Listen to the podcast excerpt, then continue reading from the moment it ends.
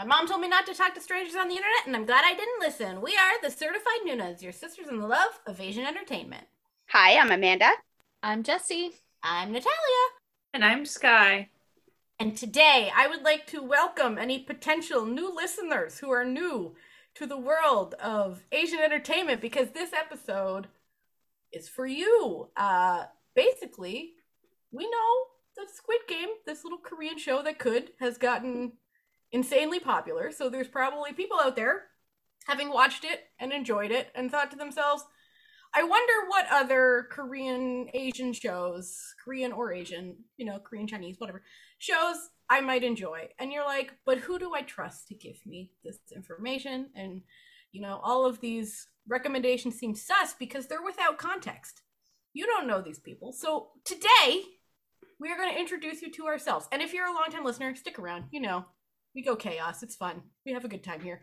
Uh, so basically, we're to talk about shows that we like, Western shows that we like. We crazy that way. Uh, and then we're to make some recommendations for if you like the same sort of stuff we like.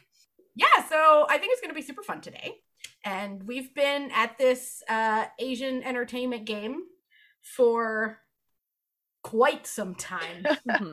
Now. We should like figure out our combined age sometime. It's- like we yeah. have a combined.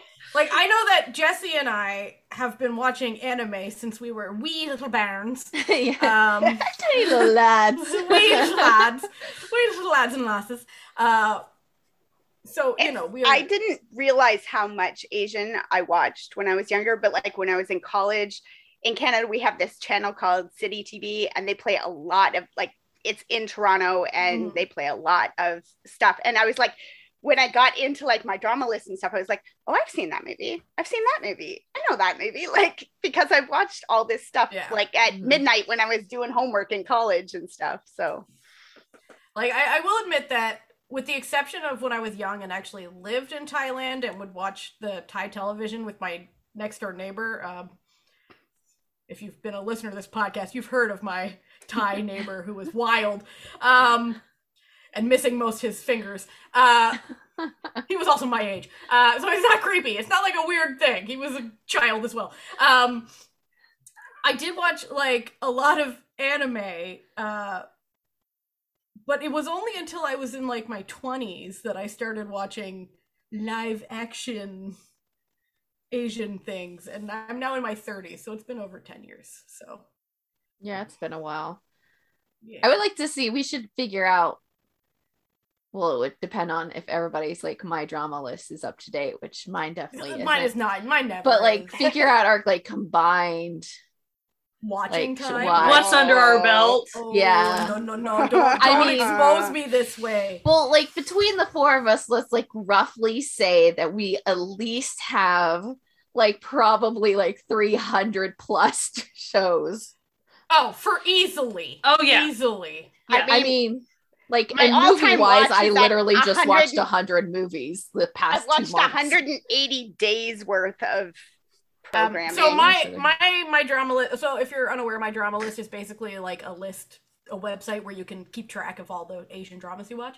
Um, and I'm very bad at keeping track of them, so mine is wildly out of date. But um, as of today, apparently, I have watched at least 388 days, five hours, and 16 minutes of dramas which comes out to 8,017 episodes and 507 TV shows. In addition, I have spent a week watching movies that I've bothered to put on my drama list. uh, I just looked at my. no, no, it's so painful. It's not. It's It's Expose my my dramas are not bad, and I literally have like 30 movies to still put into my drama list, but right now I have eight days worth of movies. Yeah. and 109 days with some change of all time with 3054 episodes and 275 shows. And that's not including i like don't put in variety shows that i like watch which could like Same. easily, which is like, a lot. Uh, attribute for a ton of stuff like especially oh, like when i Oh. was first like getting into k-pop if Double S 501 was in a variety show, I watched all of that in like Yeah. 18 different parts on YouTube. Like that's Yeah, there. Just it's a lot. Oh boy. almost 500. I'm almost Sky at gonna- 500 shows. Sky, Well, Sky. Uh, yeah, I'm hit. I'm hitting close to Jesse on the number of uh, dramas. So for dramas, 112 days, 113, closer to 113, honestly, and then uh, three-ish days for movies so far. Yeah. So we really do know what we're talking We about. We do know uh, we we can say we're pretty expertive on Asian television at this point. Um, As far as what, what what we have access to. yes, as what, of what true. readily available. We are not Asian. I need to point out for anyone new to this podcast. So we do not have the cultural background of that, but we do have the years spent. Literally, in And I mean, case, over a year. if you solid think about it, we're also older too. So this Yeah. is like us watching these while like Mhm. jobs and like full time life, not just like one of yeah, us even has like, kids. Three of us and are married. Yeah. college. Like it's depending upon your major, like you have like a little bit more flexibility to Yeah. you know Yes. watch a bunch of Mhm. things. Yes. Uh, so I mean, it think, still I think all all of us at the moment are, are work from work is a loose term I'm using here. Uh, work from home. Uh, so yeah. Yeah, so Panini. listen, yes, the panini has kept us all inside. So we we are here to help you, my friends. Uh, If you are lost and just you're like, wow, they all just keep recommending things that don't seem to make sense based on what I like. Don't worry, we're gonna tell you what we like, and you just pick whoever you vibe with, babes, and then we're gonna, we're gonna take you through it. Asian entertainment is just like Western entertainment, and that there are different genres, Mhm. It's not a They're- monolithic thing. Very different types of shows and types of movies to consume. So, let's say you start with Squid Game or Crash Landing on You or Itaewon Class. Those are obviously wildly different shows. They are not the Mhm. same genre. So, So- we will be talking about different genres and things. Yes. I, I Uh, mean, you may like many different genres. Most of us like many different genres. However, if you're just coming to the, like K dramas through Netflix, what you're going to get is, wow, you like Squid Games? Then you should watch. And it's going to be like the silliest, fluffiest rom com ever. And it's just because it's Korean. And like Netflix is going to recommend you every single thing that's Korean. hmm And like, they don't all go together. So, So- like, consider consider this your Netflix buffer. We are going to be like the middleman interpreting those Netflix recommendations for you based on what we enjoy as people. Also, uh, a quick note: two two of our podcasts, Jesse and Sky, are based in the states. Uh, me, Natalia, and Amanda are based in Canada. So, uh, the offerings that we're talking about are specific to Canada and the U.S. for Netflix. Um, I'm sorry about that. We just we're we're just not we're not in Europe or South America, so we can only recommend what we have access to. It- But, uh, and in case you're unaware, even the offerings between Canada and the US are are sometimes wildly different. different. Yeah. Yeah. Yes. when we have our movie nights, we have to sit down. If if Nat and I are are picking things, it's like, okay, Natalia, what do you want? This, this, and this, and then Jesse Mhm. goes, nope, none of them are here. no, Nope. I just, I just remember once my mom was so sad because, uh, so my mom is from New Jersey, but she lives in Canada now, and she was visiting her mother in New Jersey, and she wanted to watch Downton Abbey, and it's it wasn't on U.S. Netflix; it was only on Canadian Netflix, and she literally called me on the phone and was like, "Why?" and I'm like, "I don't know, mom. You gotta You're like, take it up with now Netflix." you know how we feel. yeah, you gotta take it up with Netflix, ma. Like, I don't know what I don't know what you want from me. It'll be Uh, weird because you're like, you know, you can download episodes. And so Mhm. you're going on vacation to Florida or something, and you download episodes so that you can, and then you're over there and they're like, no, you can't watch this. And you're like, what do you mean I can't watch this? Because you've connected to the like airport Wi Fi or Mhm. whatever. And now it's like, Mm-mm, you're not in Canada. You gotta you gotta double check Yeah, those sucker. downloads. Yeah. But luckily, uh, taking taking it back to the topic, Netflix does have a deal with several Korean studios, most notably Studio Dragon. So they do have Netflix originals. So those never those are everywhere. We can we can enjoy them all together. So first off, we're gonna talk about what uh what what our favorite genres are and like what sort of Western shows we like, so that you know what our vibes are to like Mm. Who who do you want to take's recommendations you know? Which one of us are you like mm, that's the one. Which one of us is your favorite? yeah. Who, who do you stand? Which one is your Who do you bias? Yeah. which one of us do you bias? Let's go oldest to youngest. Amanda take it away. What do you like to watch normally? Um, by normally i mean western not normally. Yeah, what do you yeah, like to watch in the west? What in the olden genres- days Yeah. before Asian dramas, what did I watch? I mean, I watched a little bit of everything. Um, probably my favorite shows were are things like Pushing Daisies, Buffy the Vampire Slayer, Firefly. I like a bit of mystic, you know, maybe sci-fi fantasy type stuff, but also sports. And there's not a lot of like sports TV necessarily, but sports movies I really enjoy. Sports based, give me some Happy Gilmore and some whatever. Like I just I just dig it. So sports and and rom coms and whatever. A little bit of everything. How about you, Jesse? Uh, so for me, I'm a really big fan of the X Files. Mhm, But- mhm. that doesn't mean like I always go for sci-fi. So Yeah. Um I'm like mostly into like procedurals and crime dramas. I really like stuff that like has kind of like a formulaic type thing where like, you know, like the X-Files does where it kind of has, you know, the monster sometimes, but then there's kind of sometimes Hmm. things that carry on through out.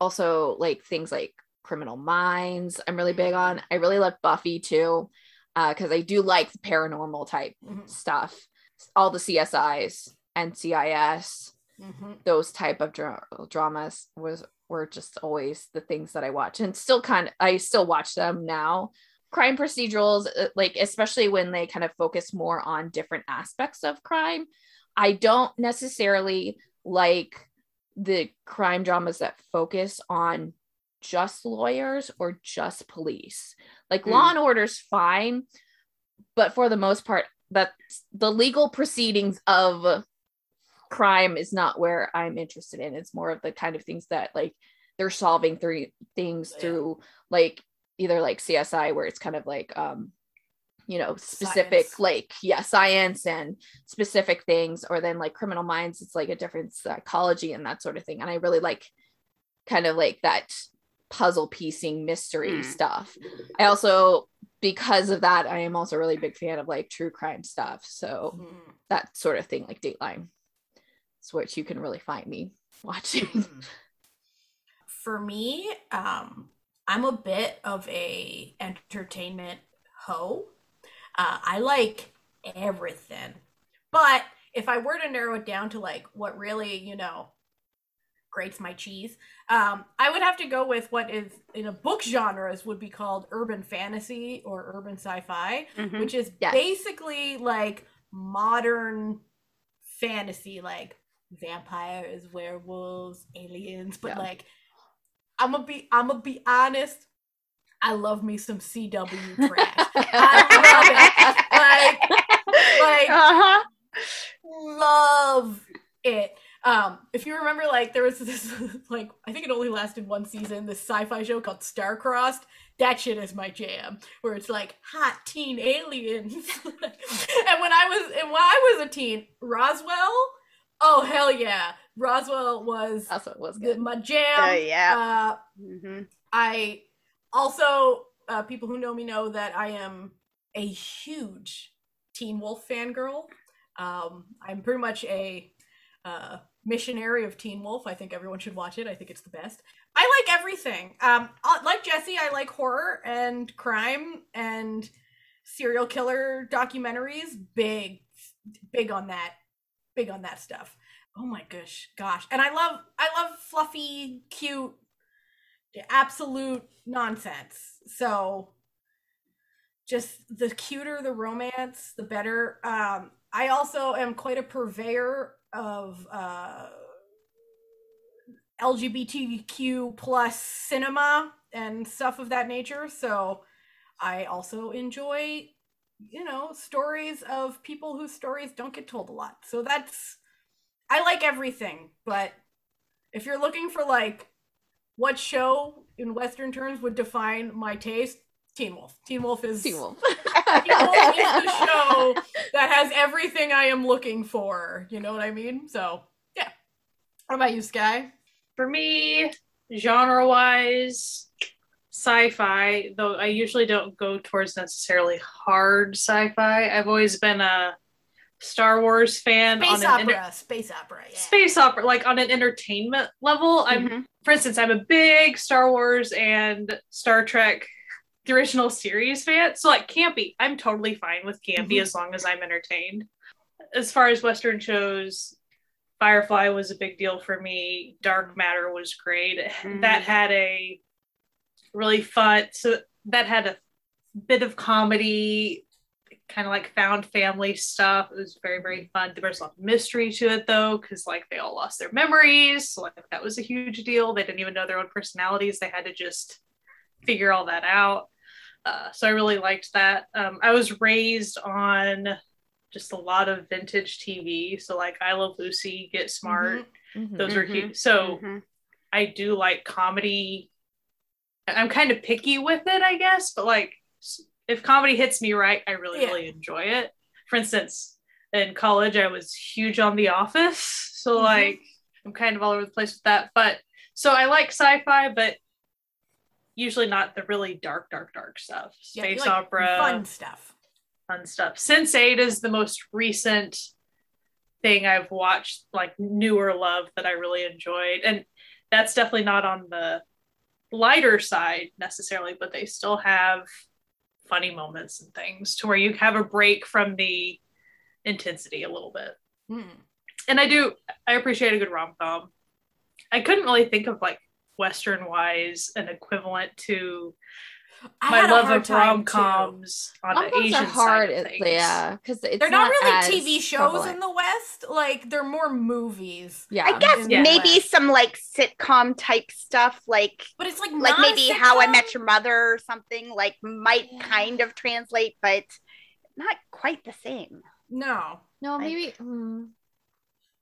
Because trying yeah i was trying to think of like what what western side i've watched and that's kind of the thing i think what Mhm. ended up happening is when i found asian dramas on netflix and i i watched a rom-com to start off i was like oh this feels different Mhm. Yeah.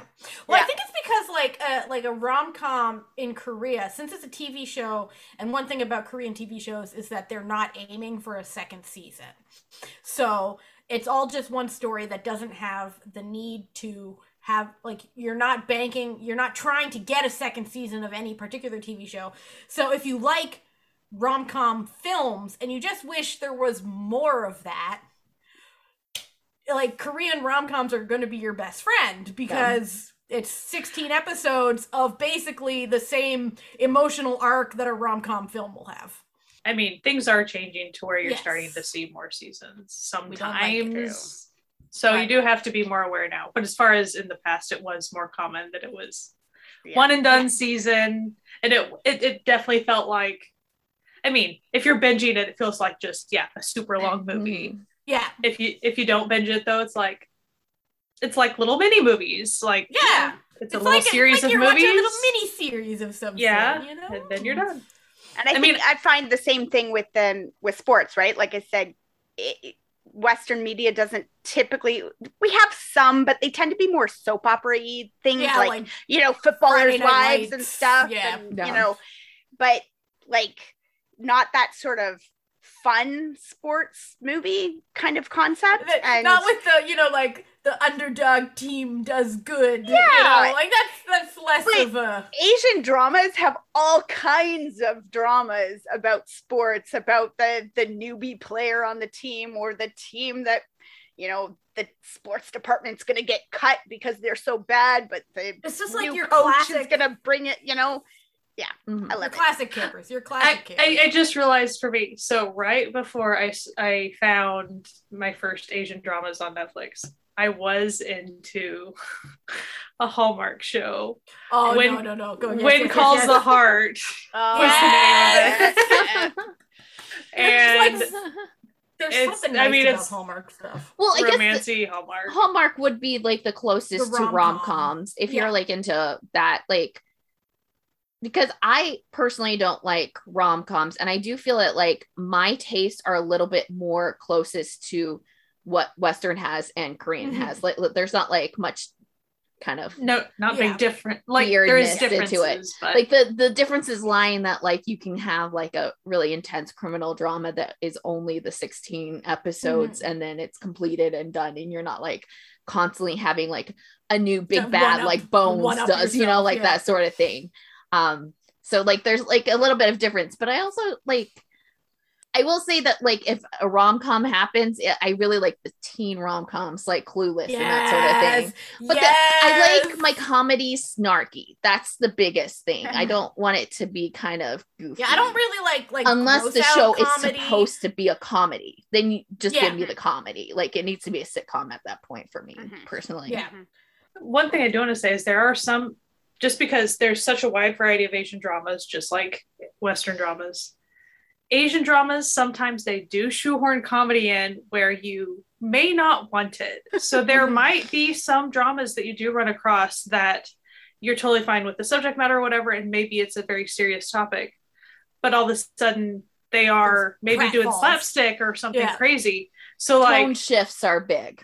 Yeah. tone shifts are big to where I I do think if you've mostly only had Western media consumption prior to that, that is going to be very jarring. Now Mhm. that is not the rule across the board. That is not always the case. So please don't take it as all Asian dramas do that. That is totally not true No, no. there to me the two the tonal shift things it just crops up a lot in like i just said the whole serious subject matter all of a sudden there's weird comedy like sometimes that Mhm. happens Mhm. but on the flip side let's say you have a rom-com oh do you suddenly have a serial killer you sure do like Yeah. sometimes that happens too so not, like your eyes aren't deceiving you. It's there. Yeah. Like I know this was sweet and innocent, but what So- if we threw what if we threw a stalker in there? yeah. What so if we added some crime, spice it up a little, you know? I, I do think that is di- those tonal mm. shifts, those very sudden for if you're just coming from Western media, those are things that can be very different. Again, that is not every Asian No. drama. Yeah. In fact, as far as the brand spanking new ones, you see it a little less possibly. But I'm Mhm. just saying, if you if you keep going down the Asian drama rabbit hole, you might run into some of those things. there's a common like favorite trope among the four of us and it actually tends to be the like common favorite trope for like most like asian drama watchers that i found and that's found family.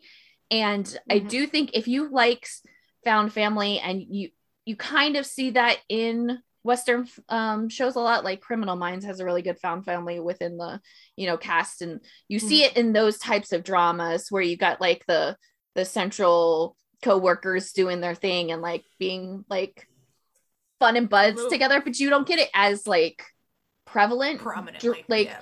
asian dramas actually really kind of love that trope and they have it all the time because they love to connect people they love characters that connect with each other whether it's because of found family or real family or people were together when they were children and they come back Destiny, with the destiny Yeah. like the love actually type tropes Love you know. Yeah. They love that Um, shit. Mm. so like that's an interesting thing i think that like i i don't think that a lot of people like think of like as the reason what maybe they like asian dramas is because that found family trope is so prevalent in a lot of the dramas.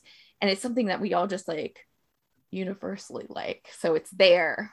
And then that kind of is a part of also a big aspect of I, I think a big difference between western media and asian media is the emotional storytelling the level of emotional storytelling of kind of inward thoughts or conveying more emotions, whereas Western media really doesn't do that as much. It's very Mhm. much more just show the actions between characters is quite often.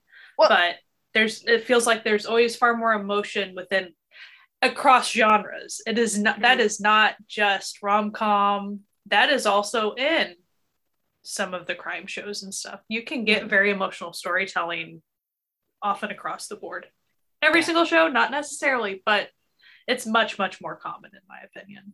Mm. Well, I was just thinking with something like, say, um, How I Met Your Mother, that as a K drama could have worked really well and it would probably Yeah. be very emotionally intense, especially like most people complain about the the final season of Oh, it wouldn't have made it that far, baby. it could have like but it might have and that that. that season those couple of episodes could have been you know very emotional as Yeah. opposed to very annoying right or it might have been very annoying sometimes Listen, in asian dramas the final couple episodes you're like what is going on and you get very mad just like just, Just like like- any any other show. Exactly. Just They like Western the shark. shows, they can biff it. It Yeah. does They happen can, sometimes. they can jump that shark. Um, it ha- Well, it- oh, it happens. and definitely for personal preferences too. I mean, just because everyone likes how something finishes, just like a Western show. Same thing happens with Yeah. Asian. Like, Yeah. you can be like, ah, that it jumped the shark for me. Maybe everyone Yeah. else is cool, but not for me. So I mean, it's just like anything else, and that's I think that's what we want to convey is though there are differences, and we do want to show you this new world of Asian dramas Mhm. The similarities and as far as how you approach them, there's no difference to really approach it all that much different than you would Western media as far as your preferences. Your genre preferences are probably going to translate Continue very on. well. That's and and like with things like sports movies and rom-coms you may find that you've actually got this whole new opening of stuff that you don't see Mhm. on tv Mhm. normally for you but out there it's very It's common It's wait. It's waiting for you. Mhm. And and Netflix is a good jumping off point because it's so widely available, and so that all of the shows today that we'll be recommending are on Netflix. So this is a As of, Netflix like, today. specific. As of, Yeah. yeah as of the day that this comes out, these are still on Netflix, either in Canada or the U.S. Like if you're listening to this in november or We have no 2022 guarantee. like we have sorry. no guarantees. We're just we're doing our best. because Okay. even as we were assembling these lists of like our what we recommend and stuff, we were realizing, oh, that that favorite of mine that I watched a couple years ago on Netflix, it is No not there right. Not it's not there. there right now. my starter might- drama it could is come gone back. my favorite drama is gone like, it's, it's But rough. it could come back. We never know. It- we you never, know. Uh, so anyway, let's start with rom coms. So we talked a big game about rom coms, uh, and I know that one of us doesn't really watch them. So she has watched a total of one rom com on Netflix. Well, So- I've watched, but I'm not gonna like pick Recommend those. no. So Amanda, ex- explain your your choice, your rom com choice. Tell us what it is. This Give was a hard goods. one for me because I do generally like rom coms. So I was like, oh, should I pick this or this or this or that? Yeah. So I went with Love Around. It's a Taiwanese drama. It's a little bit older, but it's so good. It's so cute. The main couple is just adorable.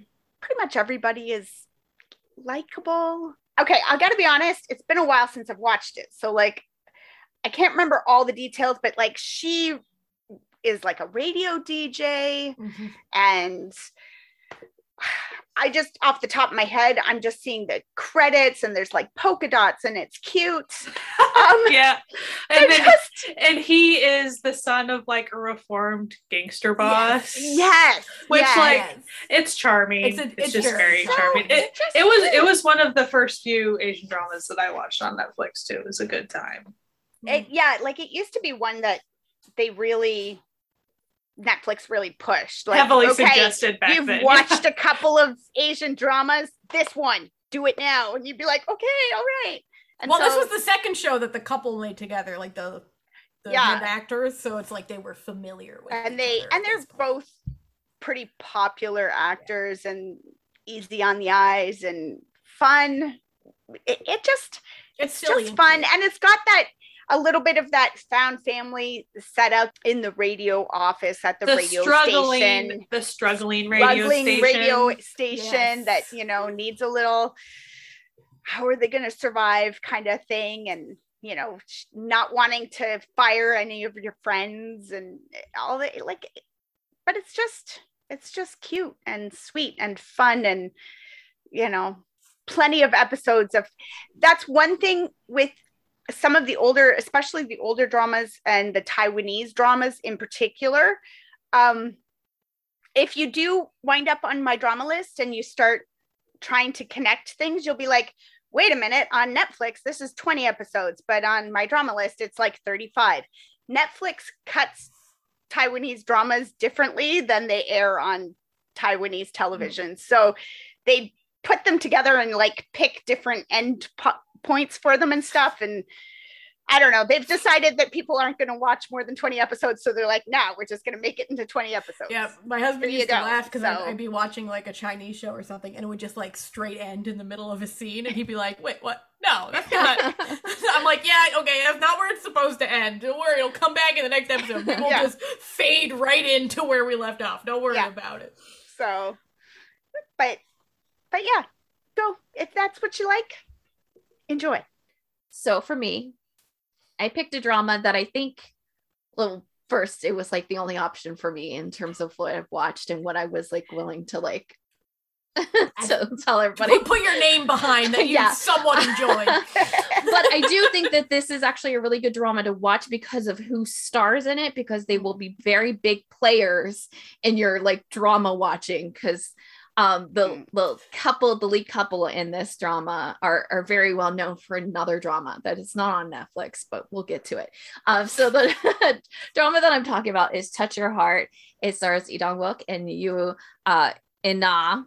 That's her name, right? Yes Mhm. um, and it is about a girl Yuana who is a actress who's not that good at being an actress and she gets into a scandal where she kind of has to go into hiding or I say scandal like someone's gonna actually get that what a scandal is. Oh yeah. She she has a a, a PR situation. PR situ- situation, and so she um, gets a job as a secretary to like a a lawyer or whatever, and antics kind of ensue as she does her job kind of poorly, but not really poorly, and all the antics of the office and them having this like major actress because they all know who she is. She's a pretty major actress in this sh- uh, drama Universe Um, of the drama. yeah. yeah.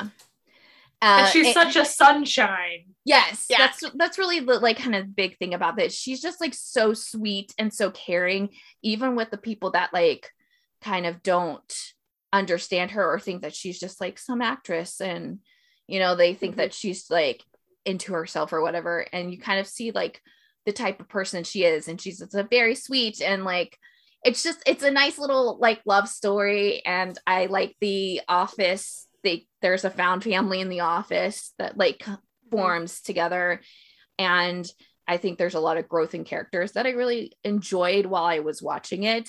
Um so the big thing about it is the two main people you know what can you and uh were in this show called goblin together Yeah. and which is a huge K drama, and it's like one of those like dramas that got like people really excited for Asian dramas. Like I guess it would be probably the one before Crash Landing, really. Yeah. right? yeah. The major Um, one, think I would so, say. yeah. yeah. And in it, they have kind of this love story together that like I don't really want to spoil, but it's not really like a terrible spoiler or anything. It doesn't really get shown Resolved. in the in the drama just the way that the drama is. And so this is kind of like a callback to that because everybody loved them so much together. And so it, it's a good one to watch because of the um, actors. They're also independently of that show, they're both like Very pretty well major like actors and actresses and they they're well known like especially Lee Dong Wook he's in a bunch a bunch of things so Mm. um in that respect there's like it's a good show to watch because you'll see some major actors. Mm. It's funny just like listening to you describe it. I thought, yeah, you know what it kind of makes me think of is Legally Blonde, like that concept of like Yeah. Yeah. the really chipper, pleasant, fun, cute girl who winds up in a legal Yeah, who everyone assumes is Scenario. stupid Absolutely. because she's Yeah. so yeah, like she's so pleasant. stupid, or like that they feel that she's going to be mean, and she never looks down on anyone, and Yeah. they're Yeah. like they're kind of surprised by that, and it, it takes a while for some of the coworkers to like get. Like comfortable to be with her. if you like Legally Blonde, you will like touching. Yeah, I actually do. Think, probably, yeah. yeah. very That's similar very true. themes. Very similar themes. Uh, yeah. But yeah, um, and it's it's a recent show too, so Mhm. that's nice. For me, I chose one of my favorite rom coms, uh, which is Her Private Life, which was only recently added to Netflix. And this show is so good. Like, so the basic plot is there's this uh, very talented, uh, very adult, very serious um, art curator who basically runs this very nice little art gallery, but she has a secret. And her secret is that she is a huge fangirl of this K pop singer. Um, so she will like go to all his concerts and like runs like a fan club uh, online, but she has to keep this private because no one will take her seriously in her real life if they know about her private life, hence the, you know. um, and then the, you know, the director of her uh, art gallery gets into uh, some legal snafus, like her, and so needs to leave her position and is replaced by a handsome uh, fella in the art world, a sexy, sexy, tall, very sexy, tall, handsome man who shows up, and they have a series of hilarious misunderstandings. And you know, it has everything you want in a rom com. Like, do you want hilarious misunderstandings? Yes. Do you want some like cute, you know, the side characters that are cute? It's got it all. Do you want some like some sexual tension? Oh boy, are you in for a treat? There's just this one scene where he like takes an elastic out of her hair. I can't. I can't. It's too much. like, and this is important to note that unlike Western shows, um, they don't show a lot of sexual content on Korean television. It's all about the yearning, you know, the tension. the tension. So they're, They might start having sex by the final Well, couple weeks, but you but won't like see it. you aren't gonna see it. There's If no you asses. There's no. Into dramas from Squid Game. Squid Games, what they show in Squid Game is not what you're gonna Not get in most in most dramas. dramas. That is not a sex scene you see ever. no, that's not that's not a thing in most dramas. Um, just we're warning you now. Difference between a Netflix show Yes. and network. So her private life is network, but it is for network is pretty spicy. Okay, that's not saying much. Uh, but no, it's real good. The characters are just great. Like it has a good story. It's wonderful. Even the way they treat her uh Her quote unquote private life, her fandom, things like that. It is very a- as fans of K-pop things, Mhm. it, it it really It's does hit kind. close to reality, and it's the way they it's very respectful in things. So don't think that it's Mm. too Yeah, they don't fun. make they they don't make her out to be a caricature because she likes a K-pop idol. It's just like she has a fun hobby that consumes a lot of her life. But she's still a responsible adult. So seeing a female be able to have her hobby and also have a career is a It's great thing. Up. Mhm. Very successful career at that. Like she's Yeah. well known. Uh, so what about what, Sky? Give it to us. I know you went with a slightly different route. So my pick is rom-com. really different. I people probably wouldn't really think this when they think rom com, but I will explain. So hyena. Overall, I would describe it as a uh, fairly intense, it's about lawyers. One of the female lead is very um she will she will fight people like physically and wears tracksuits. She's very rough around the edges, kind of purposely so she can deal with things, you know, kind of lowest of the low type people. And then you have the uppity ladder climbing male lead lawyer who, you know, upper crust of society type thing. Uh, so, and it, a lot of it does take place law office, courtrooms. That is definitely the setting that you are dealing with here. And that is most of it. However, their relationship from square one is a very big central part of the show throughout. Not going to give anything away there because even from episode one, it's very different. Their plot is very, very different. But the show itself also has a fair bit of comedy in it. There are lower toned situational things that are very funny, but they also do probably once an episode at least. And usually her character is the one that kind of kicks it off. pratfalls, or they do go over the top with the comedy. Mm. I found it really enjoyable. It wasn't too much for me, but it's definitely if you weren't prepared for it, you wouldn't think it was appropriate necessarily within the intense law office, I mean, highly professional law office situation. All of a sudden, you're having her, you know, make a funny face and like run across the room. So, like, you know, that's why I'm calling it a rom com because it truly is. And it's probably not something I'm not sure that you'd ever be able to see that hit quite right on Western show. Like it, it doesn't, I don't feel like they'd pull it off quite the same. Uh, but I really, really enjoyed it. The characters had, the actors had really great tension. They they played off of each other really well. They're both in a lot of other Netflix shows. Like they're both very very good. So you will see like if you start watching other things like Kingdom, like you you will see these people again and it's it's nice to see this side of them. So I really do like I, I highly enjoyed it. It's one of those that I know I'm actually going to rewatch sometime. That's why I'm recommending Mhm. it. It's not necessarily for everybody, just like any of these other ones, but it hit a very interesting tone. And there's some found family things, and you know, joining forces is always fun. So, but I'm really big into enemies to lovers, like, Mm. and that's that's the, that is how you talk about the plot. So, yeah, good times. So that's that's my very very strange rom-com pick, but I do think that that's probably where you should put that show because I'm not sure it really fits anywhere else. Yeah. If it was rom com to you, then it counts. That's all that Listen. you, you, you've backed up your choice using. well, there's there's definitely enough calm in it to, and definitely enough rom in it. So there I you mean, go. if the mummy can win rom com bracket, then, hey, you know, come on. like It's a good. There's a good. Listen, the mummy's a good. The mummy's a That's good in every great- genre. The mummy should win in all the the, genres. the mummy should win everything.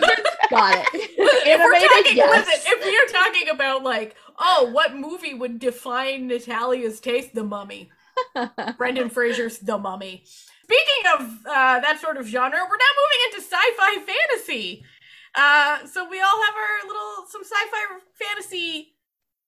You know, if you like the old sci-fi genres, old fantasy situation, what might you like? Amanda, take us away. Again, had a lot of choices, but uh, I love Mystic Pop Up Bar. Like, absolutely loved it. It's gorgeous to watch. Her costumes, like, she plays a character who is centuries old and she is not willing to give up her hanbok, which is like Korean traditional dress, but she like makes it modern and it's so cool to watch. It's her outfits are adorable. Um, that just the scenery, the sets, the everything is just pretty and interesting. Um, the basic premise is that this woman is sort of she died and she has to save other people's souls, sort of like she has a number. I think it's a thousand that she has to reach, where you know she has to help a thousand people in the world, and they've decided she's getting lazy about it. The afterworld's like, nah, you gotta pick things up, speed it up. She's got like, you know, five or ten left to go, and they're like, get it done by the end of the month like or just go back to hell like we're we're tired of messing with you so the way she meets people is that she runs this pop-up tent bar which is very common in korea these sort of corner tent bars. And um, has her trusty sidekick who cooks the snacks and the meals and stuff. And then she meets people and she goes into their dreams and figures out what it is that they need in order to be fulfilled in order to put aside their grudges or or you know whatever the struggle is that they have in life she helps them and so there's a lot of interesting bits with these dreams where they're not quite like they don't quite make sense but she makes it make sense or um, there's found family there's just I don't know, like it's wild. There's some really wild stories. There's some really heartbreaking stories. There's just um there's a whole secret to her character and why she's doing this, why she is has to do this thing. And um and as it unfolds, it's just so sad and heartbreaking. And so you also get these historical scenes of what her life was like back before she died and and stuff and it's a really good story it's really hmm. just complete which is nice so it, it didn't leave you hanging at the end it just everything wrapped up exactly wrapped up you, you weren't like what what no so it was good two thumbs up um, so I picked this drama that I don't think a lot of people talk about. It's called One More Time. Mm. It's a smaller drama. I think it's only it's less than 10 episodes and I they're probably like 30 minute episodes, so it's an easy one to binge. It is essentially the plot is got a little bit of a like a Groundhog Day kind of feel toward it, where the main character has to kind of relive the same day over and over to kind of try to make things right. Um, and it focuses on a guy who is wanting to become a musician and he gets it and his kind of downfall when he starts to get the his fame and how it um like reflects and hurts his girlfriend who was with him when he was just kind of like a struggling artist um and so like each episode it's just like him kind of replaying it to kind of get the the outcome that he needs to. Um, I just think it's really like nice drama. It was kind of really tight and sweet, but also has some mystery to it because you don't know what's going on and what's going to happen. And uh, the main character is this kid who's a K-pop idol. I guess he's still technically a K-pop idol. I think now he's like officially just an actor, but um, it's L from Infinite. Yes. so he's in a bunch of other things too. So it's a it's a good drama to watch, especially because it is like a little bit shorter. And I don't think even like in the like Asian entertainment community, I very rarely see anyone talking about it. Mm. And it's been on Netflix for a very long time. I think it was one of their first like Netflix produced ones or like mm-hmm. not produced, but like Netflix only has it type dramas as well. Mm-hmm. But it's just it's a it's a good drama and I really think that more people should be watching it. And I think it would be a good like look into kind of like a fantasy element that is well known because everybody kind of knows that Groundhog Day where you're like you're replaying the day over and over to get the right um, event to happen. So yeah. Yeah. So for me, I went full fantasy, like high fantasy drama for mine. Um, and I went with the show Arthdal Chronicles. I had like a real hard time picking one because I really this is like. I'm glad you my, picked this one because it was on my list. I was like, like I, it was hard for me too because I was like, yeah. oh, are people gonna like pick this?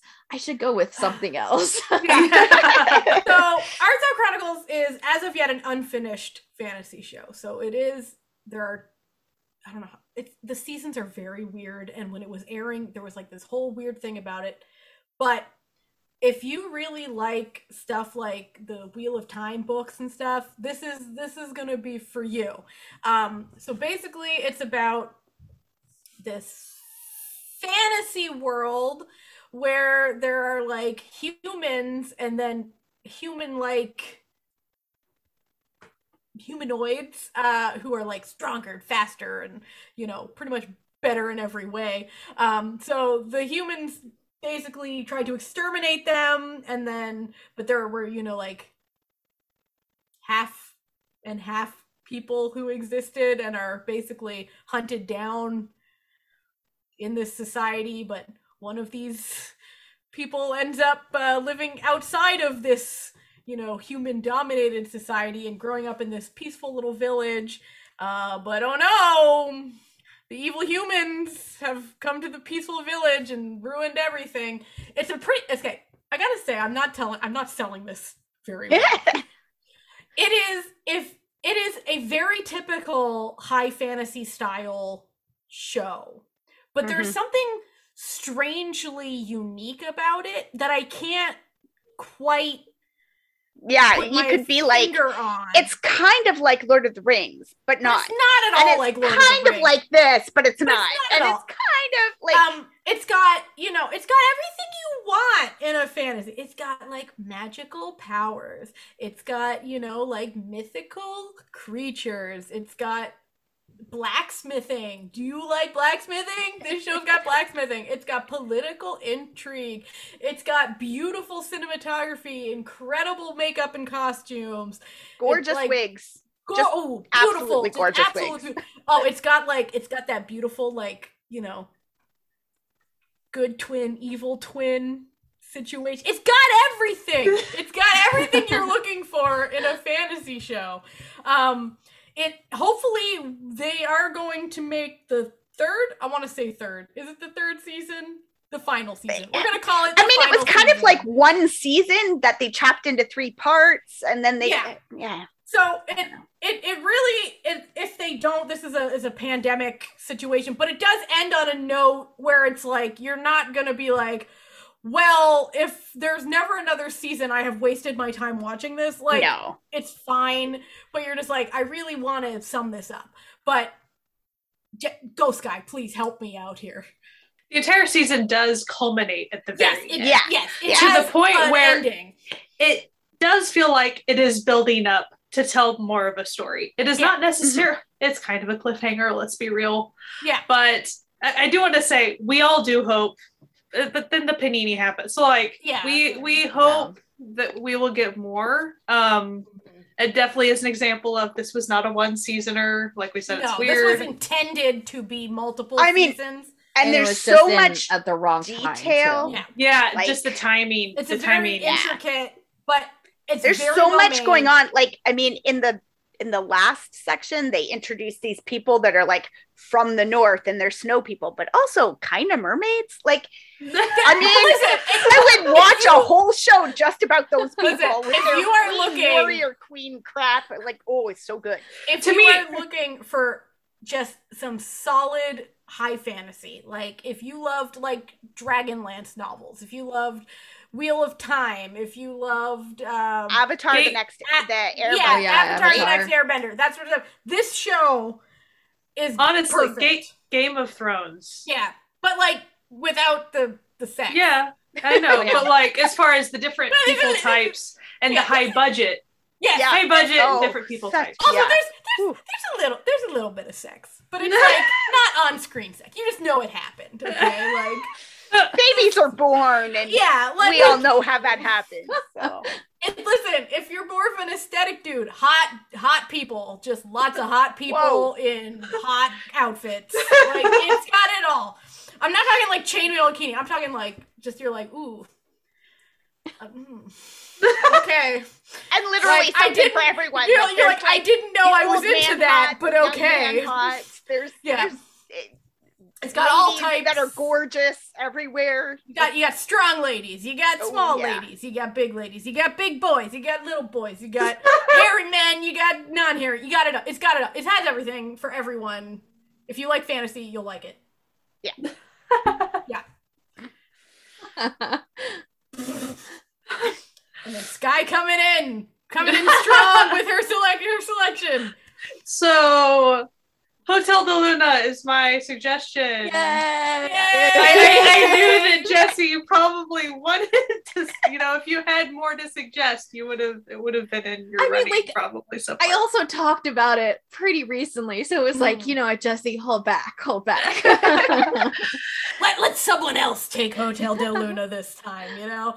But so you know how we mentioned earlier, especially if you're not familiar. So I am going to talk about Goblin for two seconds. So Goblin is an example of a supernatural mod set in modern times Hmm. drama, and it's, it was a big time. Hotel Del Luna is probably the closest newer supernatural modern setting type thing that you know there's some magic there's some historical scenes in it as well when we look back at the character's backstory i'm just tying it into what we mentioned earlier. Hotel del luna is very different from goblin though in the fact that it centers around a supernatural hotel that exists to help guide people their last step before the afterlife. And if they have incomplete wishes essentially or incomplete needs before they do choose to go to the afterlife helping them fulfill those things. And sometimes that's a very sad thing. Sometimes that's a very happy thing. Um, but having them having a space to work out those wishes to the point where so it's since it's a supernatural type hotel you might have an entire beach in a room because why not right? Mhm, mhm.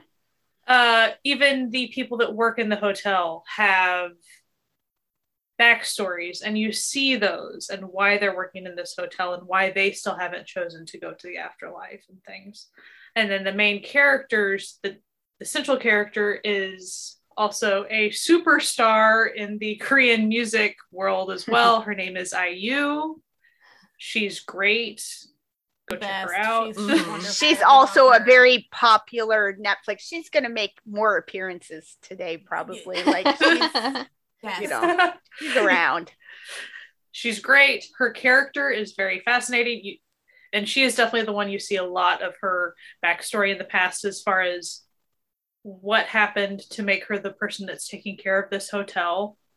And she is also not a typical character. She's not necessarily sweet or, you know, she she's kind of selfish and things like that. And you see why and the things that she's had to go through throughout her very very very long existence Mhm. and dealing with people and dealing with a lot of betrayal and things like that to where just every aspect across the board is great. There's some small arcs in every episode. There's longer arcs with her character and trying to unravel as far as yeah, they show some of her backstory in the beginning, but they definitely don't show all of it. So that's a slow reveal as you continue to go through.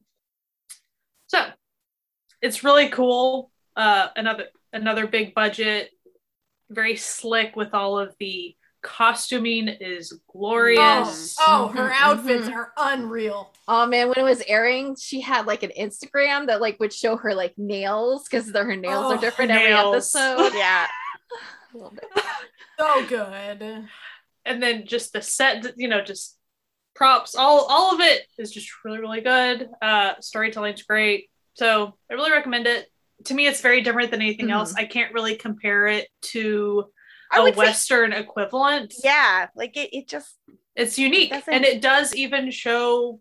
I mean, as far as how it does tie a little culturally in some points, it just it as far My- as the supernatural aspects, you know, the way they speak of the afterlife is how Koreans speak of the afterlife, like Yeah. a certain type of Yeah. bridge. That's not something that we typically say, you know. So you do see a little bit of their myth, you know, mhm. that belief with some of that, but Mhm. it's not that Koreans believe in a supernatural hotel. So like this was a unique thing Yeah. to this show specifically.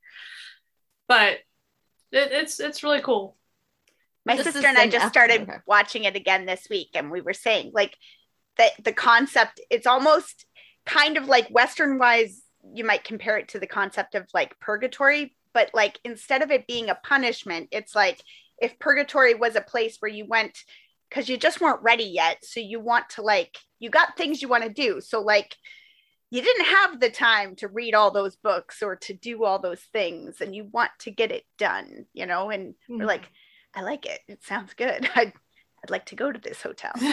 what were you gonna say, Jesse? Oh, just as an FYI, this is one of my favorite shows of all time. So, Yeah. based on if you liked my stuff in the intro, you'll, You'll understand like why. Hotel Del Luna is one of my favorites. Yeah. Or the favorite, technically.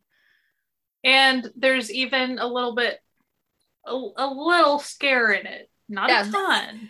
Mhm. There's a sprinkle of it. A susa, Yeah. a susa of horror. Yeah, d- just tiny bit. I mean, it as far as like the height, the height of the scare. I mean, it kind of resolves itself a little, but So speaking of uh, little bit of horror, a little bit of thrills, a little bit of crime, uh, that's our next genre. We just sort of combined crime, thrillers, and horror into one because, well, two people on the show don't watch a lot of horror. So we Yeah, want help- to be its helping them out. Um, Thanks. you know, we're just putting this out there. So we're gonna we're, we're combining crime, thriller, and horror all into one. Take it away, Amanda. So for me, uh, I'm going with a Japanese drama called Million Yen Women. Um, it is different. Uh, it is wild. Uh, basically, the premise is this sort of not very popular author um, lives in a house with these five women that he does not know. They just all showed up at his house one day with their invitation and said, Yes, we would like to accept your invitation to live in your home and pay you a million yen rent every month. And um, you can't ask any questions about ourselves. You can't be in this, like, come into our bedrooms. We're never in the bathroom at the same time. Like, we only share shared spaces. There's a mysterious fax machine that once in a while will spit out cryptic, weird sayings, and everybody goes, Who's that for? I don't know. Like, we don't know who's sending us this stuff. It's really weird. One of the women never wears clothes when she's in the house. She's naked all the time. Listen, I feel Um, you, girl. I feel you. Same. Um, one of the women is a high school student. One of them is a famous actress. Like, it's a really odd assortment of people. And he provides all their meals, he does all the cooking, he does all the cleaning up, and they pay him, they each pay a million yen in rent. And then stuff starts happening and things. It's hard for me to describe exactly, but like you can't really describe it like, Yeah. or you'll like- spoil big plots on it. Yeah, exactly. Mhm. So like wild things that occur and it just it's such good storytelling. It's very intense at times. I basically had to watch like the last four episodes all at once. It was like three in the morning because it was like, oh, I'll just watch this one more. And then it was like, whoa, I can't stop now. Like I gotta keep going because I Ugh. it was quite a roller coaster. It's really, really good. Um the lead actor is uh, Yojiro Noda. yeah, he's a um, singer from uh, the Radwimps. I had I talked about this on with somebody else the other day, and they were like, "So like an idol actor?" And I'm like, "Mm, "No, not No. really. More like an actor who is also in a bit like he's in a band. He's not an idol. and he's and he's not an idol, and he's not in the Japanese idol system. It's just Mhm. you know, a guy who does both. But it's just really, really good. If you get into J dramas at all, like some of the women in the house, you'll recognize. I'm watching the actress character in something else right now. But yeah, it's kind of darker, dark. I mean, thematically, but also visually, it's got a bit of a darker sort of filter kind of scenery and stuff. If you need context and maybe like you watch anime or anything like that, Yojiro Noda, if the band he's in, Radwimps, they're hugely popular. So you probably know Mhm. if you know any Japanese Mhm. uh, like rock, you know them. Um, Mhm. but they did the soundtrack for Your Name, which was very popular. Mm. So Mm. if potentially you're listening and you're like, hey, I actually watch that movie. All the music in that is their group. So this one was hard to narrow down for Jesse. Very hard. Um, this was my moment to shine. Um, uh, but I also decided to pick a Japanese one because I was also trying to like pick one that not everybody else had seen that I knew. so it was like helping you out as well.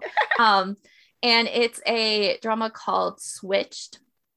And there is a huge trigger warning on Switched. Uh, it does contain suicide and it's part of the very big plot of it.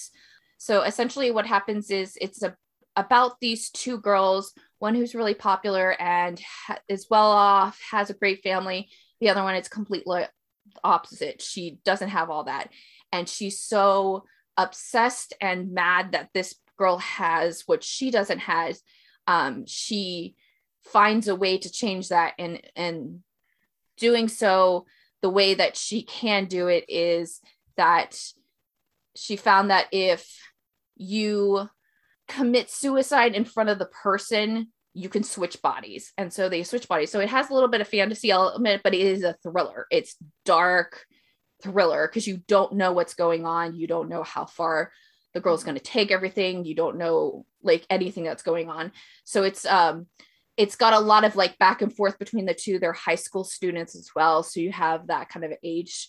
And it's just like them dealing with just the the switch them itself and then also dealing with um, each other's lives and kind of forcing the perspective of each other's lives and seeing how some people can change the perspective of what's going on even if they have like a bad you know upgrading um, like upraising and that sort of thing.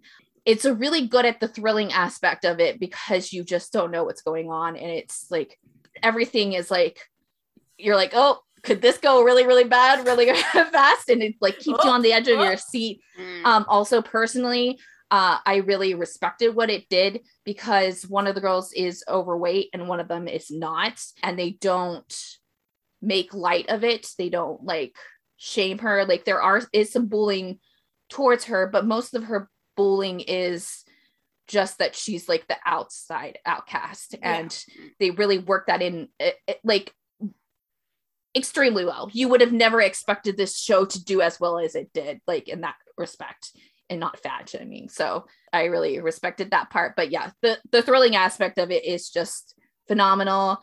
Um, I don't think a lot of people have watched it, and so I want more people to watch it. Netflix doesn't have a lot of J dramas, which is going to start to change, kind of hopefully, yes. possibly. But more eyes on J dramas mean that like Jesse can have more J dramas in the future. So that's why I'm forcing you to a J drama. Enjoy. Uh, so for me, I sat down and I saw crime thriller horror. How can I find something that is all three of those? And Netflix has a show that is all three of those. Now, if you watch Touch Your Heart uh, before watching Stranger, the show Strangers from Hell, which is the show that I'm recommending, um, I really wanted to pick this. I just didn't. like, no. They uh, they have a the main actor from Touch Your Heart is one of the main actors in Strangers from Hell um very different character let's just uh, go out on a limb and say this was different than most of the characters he had played before anyway yes. the plot of strangers from hell is that a sad young country bumpkin moves to the city to work at a new job and ostensibly also save money to to get married to his girlfriend um so in order to do that, he has to find the cheapest possible apartment because he doesn't have a lot of money to start out with. And so he finds this basically closet in this apartment complex um, that is the sketchiest apartment complex you could possibly imagine. And everyone who lives there is real messed up. Like, there is something wrong with every like they're just very unsettling. So this guy also so this main character also wants to be like a horror writer, like a crime horror writer. And so there's like a bizarre sense that you don't know if this is actually real, but it's also very real and he becomes sort of the target of all of these people living in this apartment building. Oh, this is the show is not for the faint of heart. No, no, no, no. The show is very messed up, very dark, very violent. Um, Extremely suffocating. ex- you feel you feel claustrophobic watching this show, but it is also incredibly good. And uh, that ending, though, whew, whew, you got take you. It takes you on a wild ride. Okay. Was is it a like Netflix original or is It it, is a network not. show? No, it is an OCN show. OCN. So Yeah, OCN, makes if you're not familiar with uh, Korean dramas at all, OCN is a cable network in Korea that makes a lot of like violent horror shows and one rom com. But we don't talk about that. They they tried something, but Which that rom com I think most- is on Netflix. which I, I think it is on Netflix, but um, they focus mostly on like you know like serial killer stuff, uh, you know, Crime. crime Yeah, dramas. They're also their big thing is that um they're they're more cinematic. They're they're Yeah. making movies essentially out of their So- dramas. Um, yeah, so the dramas are usually slightly shorter. Like they're instead of 16 episodes, they'll be like 12-ish episodes, but they're usually very high tier, mhm. very high quality. Um, and this is way up there in their. They were doing something like yeah. it's it's just it's got it all. Like if you like like serial killer, like violent crime, like But horror. but It's- in it's a like but horror. scary. Yeah, it is a horror show, which is also a crime and a thrill. Oh, you get listen. If you like jump scares, you gonna get jump scared. If you like real psychological scares, thrillers, here gonna get- you go, oh, it's got it's got for it's perfect for the spooky season. Like Mhm. this is the perfect Halloween watch. You don't feel good after watching it, but you feel like really satisfied in the horror that you just watched. Talia started out by saying, you know, she likes everything, and then she's giving you some everything she's picked so far. Is it has everything. It has everything. Like if if you were looking for crime, if you were looking for thrills, if you were looking for horror, Strangers from Hell from beginning to end. It's it's got I will say it does have a bit of a slow wind up, but it's a slow wind up that like that pulls you along and you're in it like I don't want to I don't want to be going until here. like I don't I don't want to be going this way. And then suddenly it's like you're in it, but you're too you're too far in it now. Just like just the kid. get out. It You sounds like the- you're in a roller coaster, like you get, you know, the bar comes down and Yeah. you're going a little. Yes. You and except the there's character. never it's it's a constant going Hill. uphill never on the roller coaster until It's- the very last episode and it's Oh. complete down. Yeah. And so Oh. you and you and the character are like the main guy are on this same horrible journey together where the further you go, the more you want to get out, but the more you can't because you need to know like Mhm. um, what is happening? Like my god, this show. Um it gets like like four thumbs up from me. I'm pulling out my vestigial arms to give it four thumbs up. It is excellent. So if you like horror, if you like serial killer stuff, check it out. Strangers from Hell, Chef's Kiss. So, as someone who doesn't really watch a lot of horror and stuff, That's an understatement of the year. hey, I, I've watched a couple of things. I know, I She probably Uh, watches she's more than. I do now. know. We, we've Uh. been slowly warping her over time. so, I'm going to say Kingdom, and a lot of people are. So, even it's very possible that Kingdom might be someone's first Mm. Asian drama or That's Korean true. drama. If it's if you haven't seen it yet, you may have already heard of it, even from your buddies who just watch Netflix and don't watch other Asian stuff. Mhm. Kingdom is that big, just kind of like Squid Game is that big. Mhm. Kingdom is there too. Um, so I won't, you know, I won't go really deep into it. We also have an entire podcast episode talking about it. So check that out. there's that. But just to tell you, it is set in Korea, in historical Korea. So lots of costumes and yes, zombies. So there's political policy things. And I do want to say if you are coming at this from, you know, Western media, you don't know a lot. It's fine. They lay everything out. They don't do a lot of do a screen of words that you have to read it, you know. They show you and just like any other palace in any other country, there's going to be people wanting power. It's it's all the same. it's not Yeah. that hard. Yeah. Universal concepts, you know. Yeah. So it's just really good. There are a couple of seasons of it. So unlike some of the other ones where like, you know, we've said Mhm. one and done season, Kingdom is an example of that is not the case. So season 1 is heavier on the being in the palace hmm hmm things. Zombies do start happening. Season two is more zombies more often. So you get a lot more of that. And then you even have a special episode at this point, which is essentially like a movie telling the backstory of things. So, but don't be scared by the fact that it is historical. Uh, my husband just recently watched it. Um, and he typically even, for instance, he watched Squid Game dubbed and subbed or closed captions.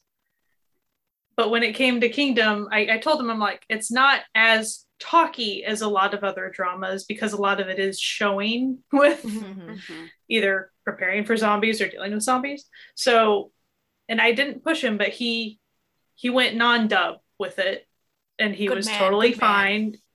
Just for him, it's a challenge to keep up with Yeah. being able to watch the screen and always read the subtitles. Yeah. So that's part of the reason why he, in the past for Squid Game and things, did dubbed. But Kingdom is a good one to not do dubbed if you can manage, since they none of us know Korean, but they are trying to do like the historically. So it sounds nice when you Mhm. do hear the way they are trying to at least do the voices. But it's totally fine if you watch dub.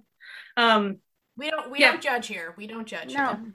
But as somebody who again i don't watch a lot of horror kingdom is was very accessible. You'll know first episode if you can handle it or not. Like you'll be fine. So yeah. Go check out our podcast if you want like more details on any of that. But Okay, yeah. Next, we're going into melodramas. And that's like sort of a, you know, little bit dramatic, maybe a little over the top, uh, not quite a soap opera, though some get pretty soap opera esque, but like more just like maybe a little more dramatic than real life tends to be, you know?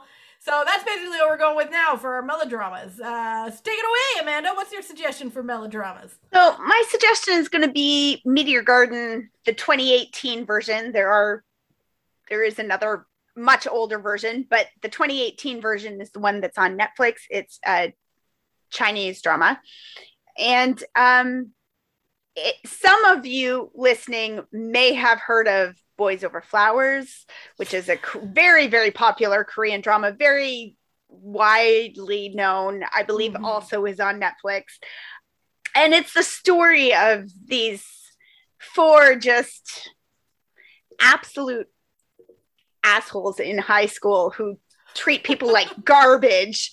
And this poor girl who gets a scholarship and is not going to take their crap the way everybody else does. And so of course that means that the head of this group of four rich jerks um, falls in love with her because why wouldn't you fall in love with a poor girl who treats you like garbage when you treat her like garbage? She fights Uh, back, and th- that's exciting. You're only you're only saying wins for me, you know, like I think it's a little bit more toned down than in Boys of for Flowers. Some of the some of the stuff is not as intense. Like when you're watching Boys Over Flowers, there are things you're like, that's a crime. Like it's a crime crime, not just like a ooh, cute, you know, kids being silly at school. That was like a legit crime. That that was going to be rape. Like that's not okay yeah. it never goes there in Meteor Garden. So it's a little tamer. It's a little easier to watch. Um, the characters are great. I really enjoyed it. I just, and both stories are based on a, a manga, and there's a lot to the original source material. So not everything is identical either between the Mm. The I mean, I think there's like six or seven different there's a Thai version, there's a Japanese version, there's a Taiwanese version. There are a lot of versions of this story out there in Dramaland. And none of them are identical because there's so much in the source material that you can tell some of the stories and not all of the stories. So there's sort of an overarching similarity and, you know, crazy mom who tries to break you up and, you know, stuff like that. But there's also going to be like they go on a lot of trips, they play a lot of sports, like have a lot of you know, it's good, it's wild, it is kind of soap opera y. Like there is a lot of stuff, not exactly birth secret stuff, but kind of weird stuff going on with, you know, dad and mom and it's a lot, but it's cute. And I mean, ultimately with the Meteor Garden one, the main couple has great chemistry. They're really cute together. So you, you feel like you can root for them, even though there's like shenanigans going on all over the place. So I liked that aspect of it. So So my pick is another Japanese drama. It's called The Many Faces of Ito. There's a thing that Japanese dramas do a lot where you'll get the series and then kind of like a year later or something they'll give you a condensed version of it into like a movie form. So both the series and the movie are on Netflix currently, but I'm talking about the drama specifically. They both have the same plot, so it doesn't really matter. But I think you get more out of the drama that you don't get in the Mm. condensed version of it. And it essentially is a story about a writer who is kind of like fed up with things and fed up with her writing and just like can't get her like you know thoughts together to write her next book and she really needs to write her book and her agent suggests that she kind of like look at like real real world examples. I think she like a romance writer or rom-com writer. And so she ends up finding four women and getting them to tell about their love life and their dating life. And through this she finds that there's like similarities in between the four women with the type of person they're dating. And so the list the uh, like episodes are like focused on that and kind of like her figuring out this thing while also kind of like writing their love stories into this novel. It's got like kind of a thriller aspect to it just because you don't know what's going on but it's not like super thriller. It's more of like that kind of soapy like like it's intensified in that you know you're seeing these women talk about their dating histories and like you know some of it could be faked or they know they're talking to a writer so they kind of like fluff up their story more and that sort of thing. But it's really good. It's another one that i don't think a lot of people talk about yet it is stood the test of time and i've watched it like years and years ago and it's still on netflix so um there's got to be some people who are watching it. Um but i definitely think if you're kind of looking for a, a different kind of very melodramatic type uh show this is a good one Very cool. Um, so for me, I'm going into a new country now. Uh, it's a Thai show called Innocence Bangkok Love Stories. And it, it sort of has like the same sort of format that something like Love Actually, the movie, has, where it's like a bunch of different stories that are just loosely interconnected. Um, and so, you know, there's one about this woman who runs a restaurant who.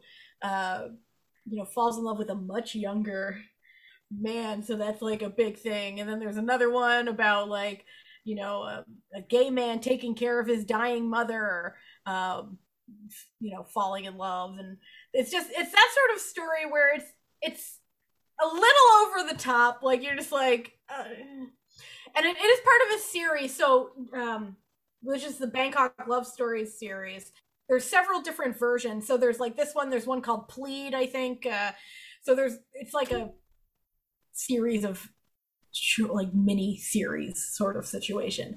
Um, it's very well acted. It's beautifully shot. Now, a lot of Thai shows, there's a genre of Thai show called a lakorn, which is what you would see as like a soap opera.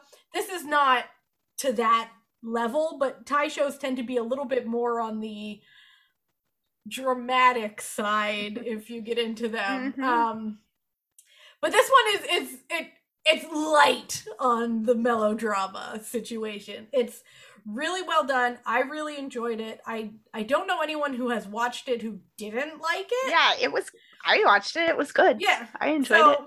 it's Quite a bit. it's not over the top. I, I must say the the story about the the the cafe owner and the the young dude is my is my favorite. It's pretty good. It is. Um, it's it's just it's a nice situation. Yeah, like I don't I don't watch a lot of like melodrama stuff. Well, okay. okay, I don't watch a lot of melodrama stuff on Netflix, but uh like you know before I got into Asian stuff, like soap operas weren't really my jam, so I don't really have much. But I do most most of the stuff like that is not on Netflix if you're going into it. Let's let's be honest. But um this one's it's good and it's not soap opera-y, so it's dramatic but not over the top dramatic, if that makes sense. It's it's a good show. It's a good show. Thumbs up. Thumbs up from old Natalia. What about you, Sky? So my recommendation um, is definitely on you know on the scale of dramatic. It is very far from soap opera e Mm. or makjang type things, but it is Tomorrow with You, and it stars Lee Je Hoon and Shin Min Ah, and those are two very popular and act- actor and actress. Um, they're in a ton of other things, even on Netflix or elsewhere. You'll see them pop up again if you start getting into things. But the reason why I'm putting Tomorrow with You in this category is it is not a rom com, it is a No. romantic, dramatic story. There is actually time travel in it, so I could have shoehorned it into sci fi fantasy, but um, the crux is really how the time traveler person you know deals with relationships and his life and there's definitely it, it is there's sadness to that there's complexity to that. He, and and there is there there are cute moments as well but it's there's not there's really not comedy in it so that's why this is not a rom-com. It's it is more of a melodrama when it comes to how it handles relationships and the way it looks at life though of course it's highly fictitious with the time travel. Um but the dramatic moments hit pretty hard so that's why it, Mm. It, it's squarely a melodrama i would say because the sadness is there and it Mhm.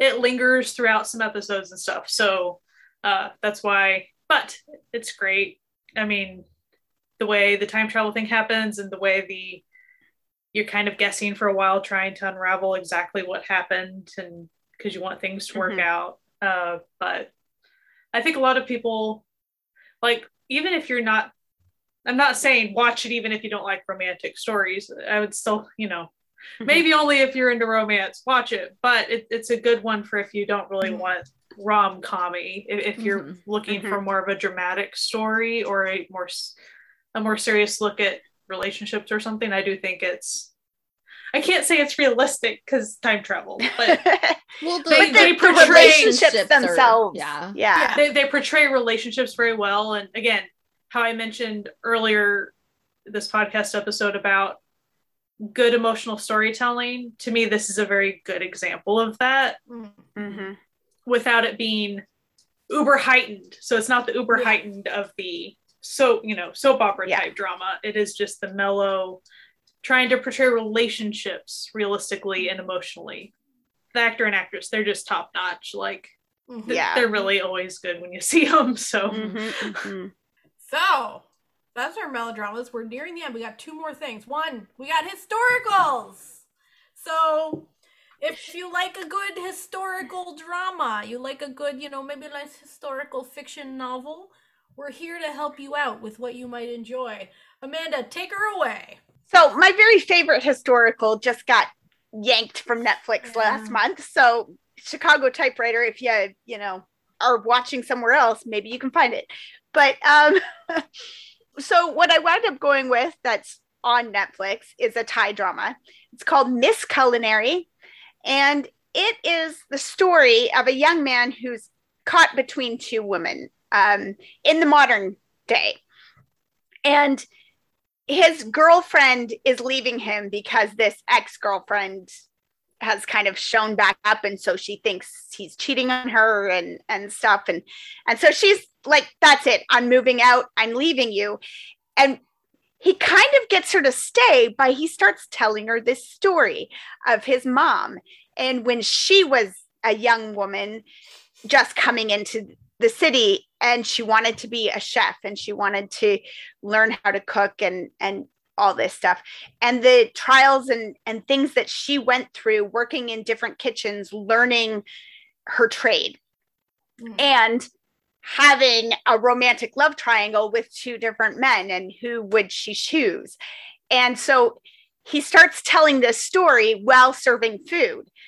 And she keeps kind of coming back theoretically to pick up her stuff you know i left this thing i left you know but also because she wants to know the rest of the story and she wants to know what happened with the mom and like you would. Yeah so it's it's really well done um the way that the two stories kind of mirror each other mom and son stories of their like romantic relationships is neat um the 70s the stuff that's sort of set in the 70s is really well done. It's it's not like ancient historical, it's just the 70s. But you sort of know it as soon as you see it. Like this late 70s, early 80s, I can tell by the clothes and the hairstyles and the the things that I'm seeing. So it's it's subtle. It's not like that weird over the top. This is the 70s. Like it it just like the 70s. Um, and it does have some aspects of of the history and things that were different in Thailand and in the world then compared to now. So, um, yeah, it's not, you know, a heavy historical, but it, it fits the bill. It's history. So, the sprinkle, a sprinkle of history in a, you know, it's just a tale told in the past as opposed to a tale about history. How about you, Jesse? Well, I'm going to preface this that I don't watch a lot of historicals and I have only watched one historical on Netflix. So I don't think this is like an accurate representation of like if you like what I like, you'll like this. but I don't I didn't want to talk about something that I haven't watched. Um so we are going to be talking about 100 Days My Prince, which okay. to be fair, was cute in the beginning. So like it had some potential. Essentially It had its moments. It did have its, it moments. its moments. Um it just may not have landed that ending half bit. That's okay. I'm sure a lot of people who actually would watch it, they find it really good. And it actually might be technically a really good historical or a sageuk for people who haven't watched those before. I think yeah. that and Kingdom are like very good, kind of beginner friendly ones because you kind of it ropes you in in kind of like a a modern way. It's not modern, but the the what the style that it is, you know, modern. And it is essentially about a prince who gets into an accident or gets hurt. I can't remember it's been too long since I've a purposeful accident on other people's parts. Yes. And he forgets everything. Like he forgets who he is and everything. And so he like shows up and like no one knows he's the prince because he doesn't remember that he's the prince. And so there's a lot of like antics that are involved in the like little town that he's in and that he's like, you know, hanging out with and and how when, he doesn't know how to do any normal human yeah. thing. So that's like the biggest thing is that like he's still a prince, like deep down inside, he's still a prince. So he's like, you know, still like a lover of the fine arts and the like fancy, uh, expensive things, but like he can't tell you his name or like, um, why he's there. It's got like a really good little found family that they have going on with the the you know group that kind of takes him in, like this like ragtag off the wall people who would never be hanging out with a prince type group and it gets a little bit like darker and more into like kind of like a more court intrigue and politics and what you would expect from like a historical towards the like latter half of it um, but the kind of first half kind of gets you in on a, like kind of like a rom commy feel to it or at least like a comedy feel to it it does have a lot of comedy and there's a lot there's a good cast of characters. The lead who plays the prince is this guy. His name's Mhm. Dio. Um, He's incredible. he- he's a favorite in Natalia. I mean, he's a favorite of all of us, but he's he's hers. um, He's, and he's, he's a big, big favorite. Big favorite. Big favorite. and he's also a very well-known person because he's in a very very well-known k-pop group and the female nam ji hyun she's also very big especially now i think she's like gotten more and more popular just you know in the past like three or four years. I don't know if she's in any other dramas that are on netflix. She's one of those actors actresses who kind of goes throughout genres so. Yeah and then also just as a, like an aside all of the like town folk and all of the like side characters that you see are all like side characters you see in every other drama too so that's kind of nice It's like, oh, the cast of characters that we always see, oh except it's for that guy now it's he's, in a he's historical. in a historical costume it's his Yeah. historical garb got it yeah it's quirky and cute like it it does have It's its nice. it has its moments and i think on the whole uh it got a good reception and well received by people so I think out of this podcast, the person who watches the most historical stuff is probably me. But I think I just watched the most in general, so it was bound to happen regardless. Um, Historicals are up there on your but I do of really things love. I do really love historical stuff. Like and have my entire life. So, you know, like like you know those cheesy historical romance novels? Yeah. I'm into that shit. Uh, so anyway, uh, but what I picked was not actually like a particularly like cute, sweet historical at all. I went for like a pretty Heavy? accurate, heavy historical, and that is uh, Mr. Sunshine, which is I think one of like the earlier. Not what it sounds like. at all. No, the title very misleading. Also, I think they should have gone with a different title, but that's just my own personal opinion. Um, so it basically takes place in the early 20th century.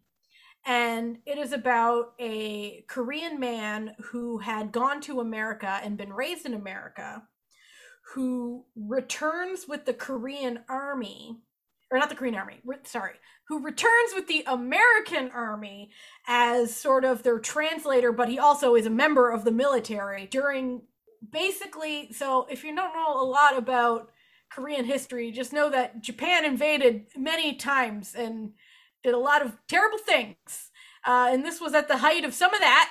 And he sort of becomes embroiled with Korean freedom fighters who are fighting against the Japanese occupying forces at the time.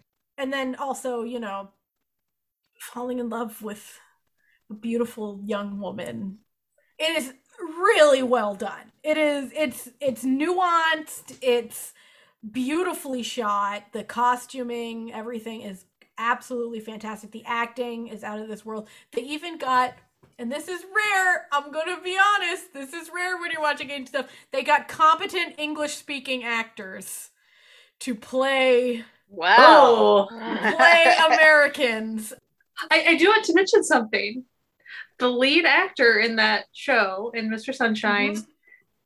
if by chance you've seen, oh my gosh, the fact that I'm looking on this, Gangnam, my idea is Gangnam fun. Style, Gang, oh, Gangnam Gangnam style. Style. Yeah.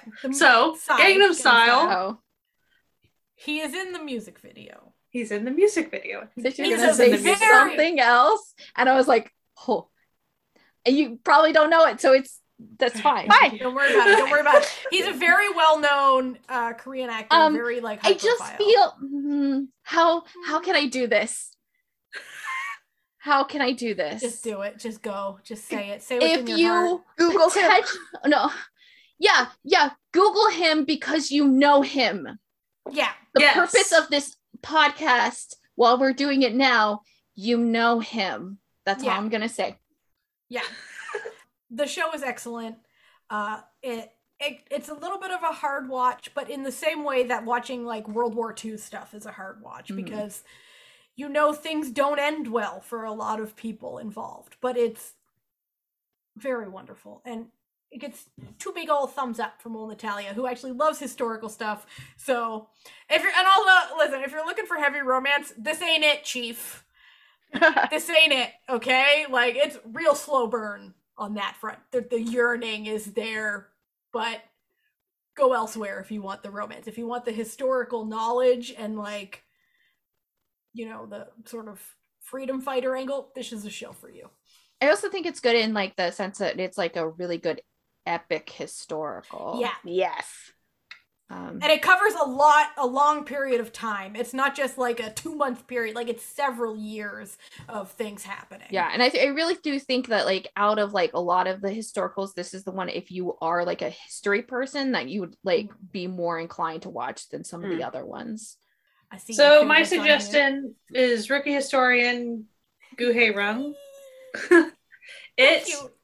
so I would call this a light rom-com historical, light on the rom-com actually. I would call it a fantasy just because the way they're portraying gender roles and things is much more kind than actual history Yes. did.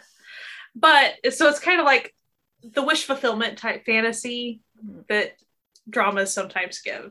I, I will explain. So the main character is this very well educated, independent woman who ends up becoming a historian. There are other female historians in the palace, the historical Korean palace. And uh, just there are aspects that are true that they do talk about. For instance, there were female historians, so there are things that are reflective of what actually did happen. But the way you can tell the way the female characters interact with the male characters, a lot of this stuff would not have flown anything. a little anachronistic. It's a little anachronistic. It's it's very happily feminist, like which is Yes. great. I mean, it is fun to watch, um, and that's actually a lot of the fun of the show is the female historians kind of making their own way. A couple of them are kind of from lower families. One of them is from a higher family. She didn't want to get married to some awful person, and so she, in order to avoid that, she became a female historian. So there always ends up being kind of tension with that and she's very very smart and so she would help kind of with the political intrigue side of things so on the romance side you have kind of a long lost prince who's kind of a little doofy poor kid is very naive and so of course like the somewhat sarcastic main lead female ends up being around him a lot and so kind of trying to teach him how to be a person and kind of be more aware of his surroundings and know what's going on. But the political intrigue is very reflective of a lot of similar historic light historical Korean shows, you know, family struggles within the palace, people wanting power. But a lot of it actually just comes down to quite a, historians were there this is accurate. Historians were there to record history as it happened, but that always became an issue if something bad happened within the palace and the palace would want it stri- you know taken from the records. So it became hmm. to where historians would die for that. They would be like no i'm not going to take that away from history. You did these things. They and people in the future need to know that so that actually does come up so there are serious aspects it's, it's actually like super cute it's fun there are intense moments. I really enjoyed the female historians and the friendships that they ended up having and all that. I think a lot of people would enjoy it. Plus, like Yeah, the Lost Prince fun. kid, he's cute. Mhm. It's fun. He's It's he's fun. in other things if you get into other dramas. So as our the final lead thing, is just- too. The female. Yeah, lead. the lead is too. Yeah, she's in a lot of Um, Yes. on Netflix. She's in On things on Netflix. Netflix. And I Um, think that's a fair thing to look at too. Uh, just like you sort of mentioned it at the beginning there, Sky, that like historicals, there are sort of like the dark, serious, more realistic historicals, and then there are the lighter, more like you said, rom commy ones. And you don't always know what you're getting when you go in, but usually you can tell because like the costuming will be darker on one, and the costumes will be lighter Yeah. and brighter and more Yeah. funky on on it's, more it's pretty easy to tell what one. kind of uh, what kind of Usually, sometimes you get historical you're getting into. sometimes you get got, but like generally speaking, yeah, you, there are lighter ones and heavier ones, so you can probably find one that suits your purposes. I will say, even a light historical, you know, you're always going to have the historical. Someone, you know, someone's going to probably die. Like that's just the way. there's still going to be death in politics, But it might just be some super side character. Mhm. But there's always Yeah. to be the threat. There's always going to be the threat Yeah. of like, it's the palace, anyone could die. Like that's always the The- thing. the setup of like the palace will always be the same and so your like Yeah. right hand person is always going to be the one to try to overthrow you know the king Yeah. because that's what always happens in real life so like yeah. they just keep And- it and even Yeah. in the more rom-comish ones, they might not wind up together. It might not be full rom-com because sometimes politically that just can't happen. So like Yeah. prepare to sometimes maybe be a little disappointed in your ending. But sometimes not. If you're going light sometimes- historical, Sometimes not. Sometimes not. So yes, sometimes you no. know, You're not. it's the gamble you take. I guess you'll have to watch to find out.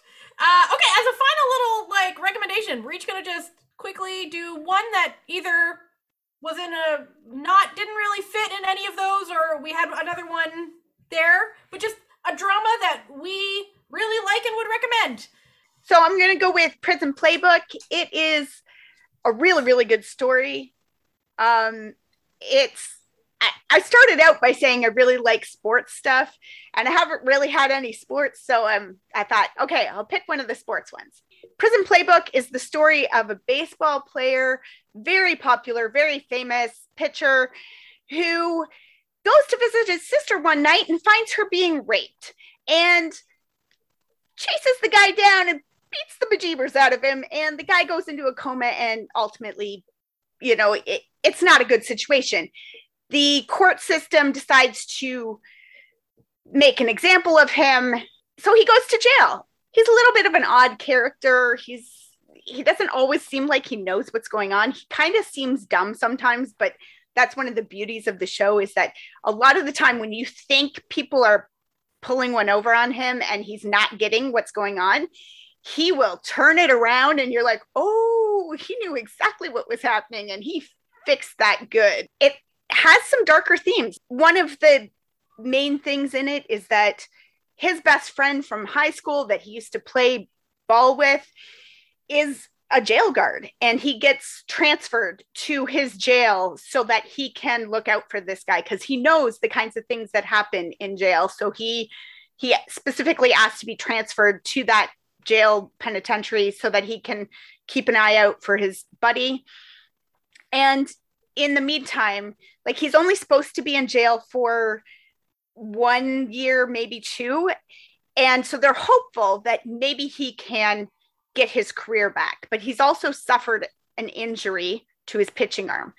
So the like prison guards all set up a system to help him rehabilitate. So it has that sports aspect, but it also has the found family of, you know, his cellmates, and some of the cellmates are nicer than others. And it's a really good story. It does a lot of things that you don't expect. It's funny at times, it's sad at times. It's overwhelmingly just a really interesting story. It's one of my favorite dramas. It is the Korean drama called Save Me, the Murder Unit, which is Natalia and I.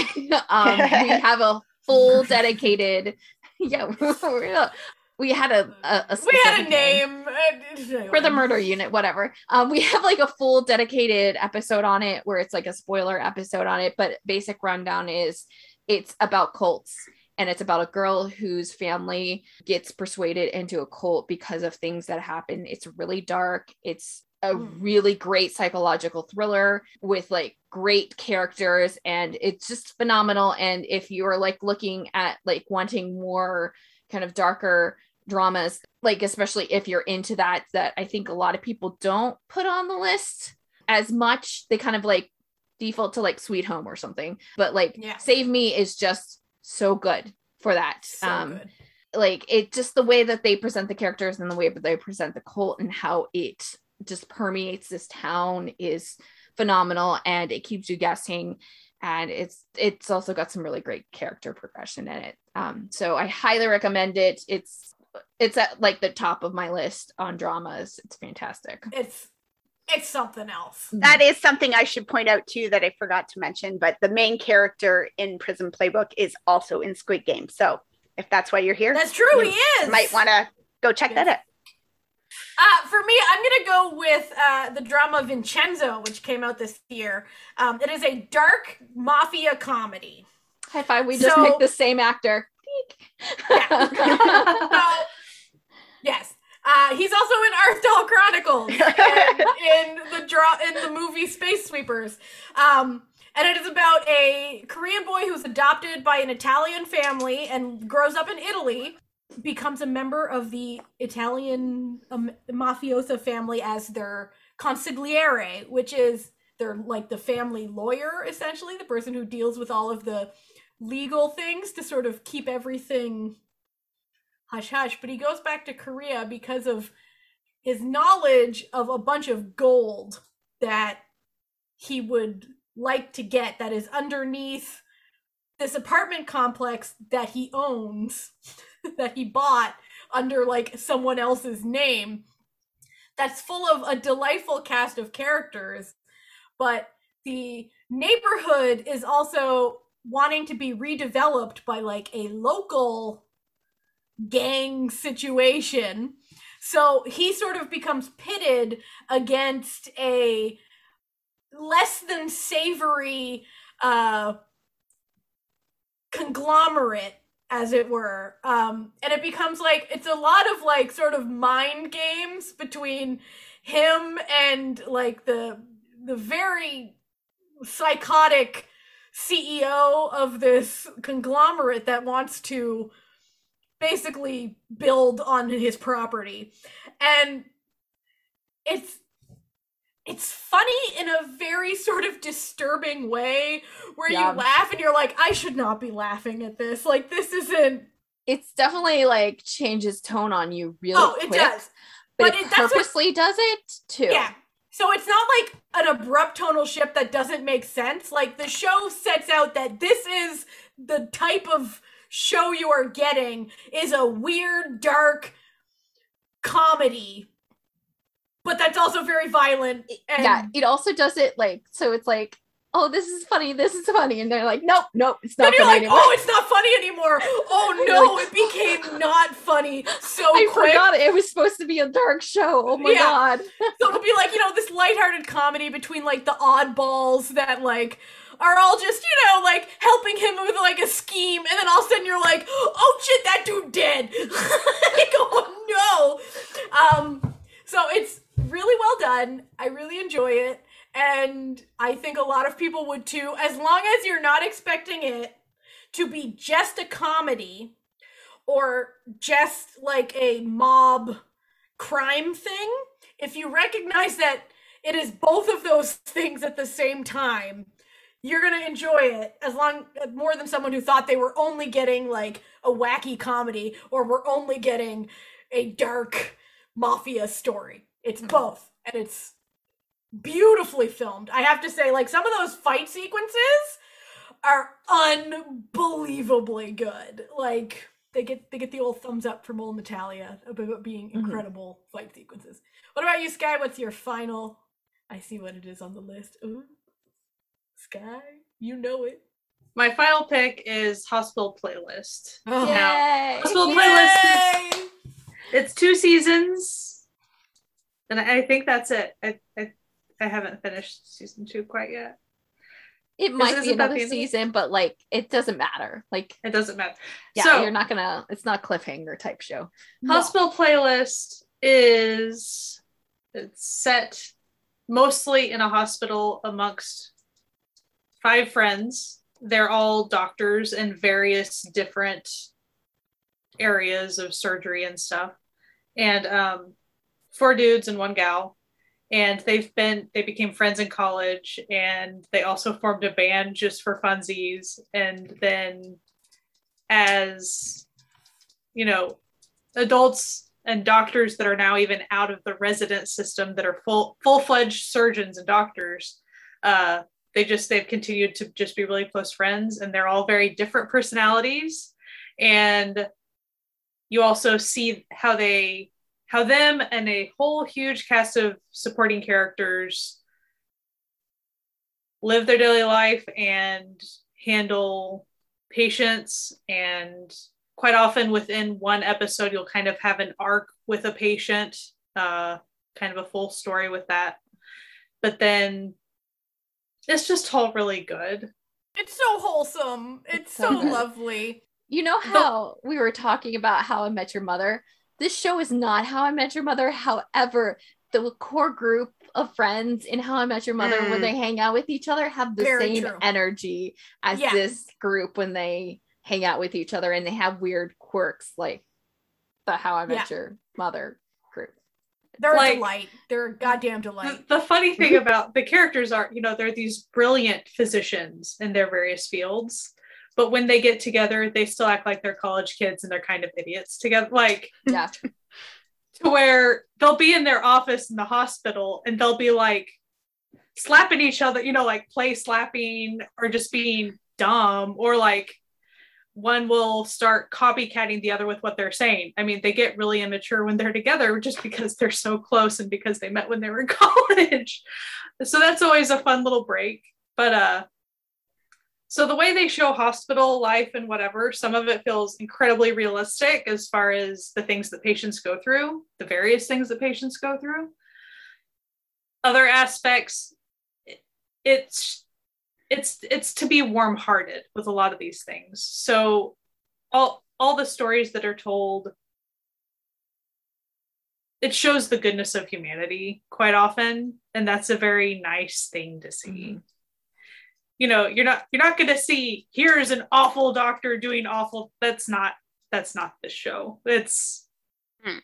it's usually it's showing medical workers you know doing their best to help patients and patients usually being very thankful. Like overall that's the tone that you get. And Yeah. in this day and age with the pandemic and all types of other things it's just a very nice thing to watch.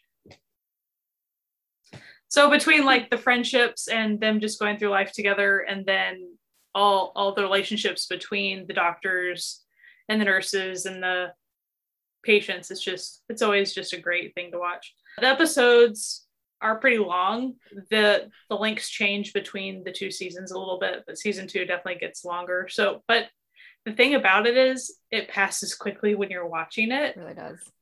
Didn't season two have fewer episodes too, though? Mm. I feel like I maybe don't it had fewer episodes but longer episodes, but maybe not. Maybe it was just people suspected that it was going to. Maybe you they don't feel the time passing when you're watching it. There you go. Yeah you really don't. Um and there's also just so many characters too that like that's part of why it can be that way because it kind of has to be because even the like the minor characters have like sufficiently like like developed stories and developed time on the screen so. I would say it reminds me slightly. If you liked ER back in the day, minus all the heightened, yeah. like if you liked ER for like the heartwarming times that ER would have that, Yeah. this really might be your jam. they don't love showing a ton of the surgery. Sometimes they show a little bit of it. You can easily look away if that's something that makes you squeamish. That is not the focus. The focus of the show is the stories of the patients and the doctors and the friends. That's really what the focus Mhm. is. But it, it makes you feel really good inside is the main thing. It's great. Uh, so before we go, we just want to have a quick little uh, point out about Netflix. Just a few little things that we want to mention about Netflix. Um, their categories are not great. I'm going to be honest. Um, they often are not good. Their search is often extremely unhelpful. Um, Well, for for instance, when I was trying to pull my picks for this, Mhm. and I was just trying, you know, like Korean dramas, Asian drama, just I was trying to get like, tell me the complete list of all of your Asian TV shows. They're like, sorry, I can't do that, Chief. Like, I, Yeah. I'm really not going to show you everything. They're like No. they have a specific K drama section in their subgenres, and they've had that for several years now.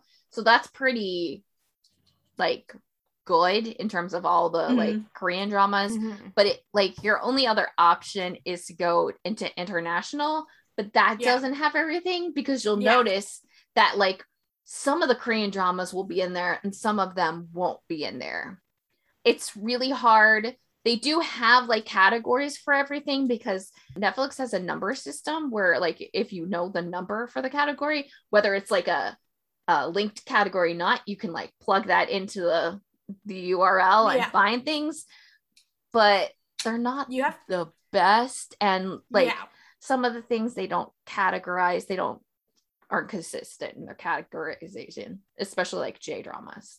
It's just all over the place. Even even if you look up like Asian TV drama, and then all of a sudden you see like, no, that is an American drama. That is Yeah. not an Asian. It'll be TV like drama. it, it'll be like an American drama with an Asian person in it. Like, okay, no, like that's not quite what I was looking for. Like, Or it's thanks for just the like, representation, but that's cool. not quite I'm, what I was looking for. I'm looking glad for. that Asian drama watchers watch this American show, but that's not what I wanted. Yeah. Yeah. That's part of the reason why we were trying to give you our suggestions because if you are starting out, it, it is very hard to find i- unless mm-hmm. Netflix is choosing to push something towards you. Mm-hmm. Sometimes it chooses to. Yeah. And if you're like following Netflix socials, they have been lately very like, if you like Squid Game, you might like this, or if you like, you know, swoon worthy dramas, you might like. And then those of us in the Asian drama watching community are looking at these going, are you. Are you, Are you on sure drugs, about that? Netflix? Are you Well, sure about no. that? also, I know I know for a fact that they're the categories that they have are actually more for internal use than they are Yeah. for people looking at it. So when they say swoon worthy, it holds much more of a, a thing for Yeah. internal Netflix people who are working on the site or working on like categories or whatever, then it's like secondary thing is that people see it and use it as a guide. It's actually Yeah. more for their employees. It's really weird. Uh, which is that is really weird. Like why? That's such Yeah. a strange I guess choice. it has to be that the, it's like a form of data tracking Yeah. that like makes it easier because like you can separate things more. I don't know. Yeah. It's definitely because of like data. Well, like if you think about it, like nobody really calls thriller cerebral except for Yeah. Netflix, and if that's a way to take that and have like a very good at like aggravation of like Yeah. what who who are watching those types of things even Yeah. if they're Mhm. not like specifically searching for thrillers or whatever you know So that was just our little aside to not always trust Netflix recommendations, but we are not going to steer you wrong. We we like giving legit recommendations. So yeah, so thank you for listening. If you're a new listener, like welcome. We have so many episodes that you can enjoy if, if you're new to your Asian entertainment journey. We got your back. Um, we also have, if you're interested in going outside of uh, Netflix for your Asian entertainment you're in this to win it if, if you've point decided yes this is my new life now this is the existence that i am going to be now um we have an episode it will be linked in the description if we're on YouTube, but on our website, certifiednunas.com. It'll be there. Uh, that has basically a guide to all the different current streaming services as of this summer when we made it and what they offer and what might work for you if you want more of this good stuff. And some of them are free, by Yes. the way. Mhm. They're not Some all are paid free. subscriptions. Uh yeah, so we we got the goods, okay? We got the good info. In addition, if you want to come hang out with us, we are having a and you know, like just sort of get to know us more. We always love new people. Uh, you can come back. We're having a live stream on our YouTube channel. It's always at Certified Nunas uh, on the 30th, on October 30th, a little Halloween live stream. Uh, we're going to be talking dramas. We're going to be talking music. Um, Probably We talking about have- something random because that's We- Yeah, We'll you be never know talking. with us. we'll be talking. We may have pets in Halloween costumes. I know I will have a pet. in a Lizzie, do you Halloween hear that? So, uh, so just you know, if the, if you're into that, we got you, fam. Uh, we love seeing you there. In addition, we have a found family because we love that's our favorite genre, and that is what we call all of our people who support us on Patreon. If you like what we're doing, you can go to patreon.com/slash certified Nunas and become one of the fan family, where we put up stuff that gets cut out of the out of the episode, um, you know, or stuff that we just go off on little tangents that have nothing to do with the episode, which happens more often than we care to admit. And uh, we have movie nights. We have little extra things over there. So we love all of our fan family. We think they're the best. Uh, yeah. So we're also we are on Twitter and Instagram mostly. We're on like all the social medias, but Twitter and Instagram's really the chef's kiss of where we spend our bulk of our time. It's always at Certified Nunas. And again, you can go to our website, certifiednunas.com, to find all the links to everything that we talk about. Uh, you can listen to us wherever podcasts can be found. And uh, we welcome to your new Asian entertainment life if you are new to new to this the to the game as it were anyway we hope you have a fantastic week you explore some new uh, recommendations in the international section on netflix and stay safe and keep enjoying asian entertainment bye Bye. Bye.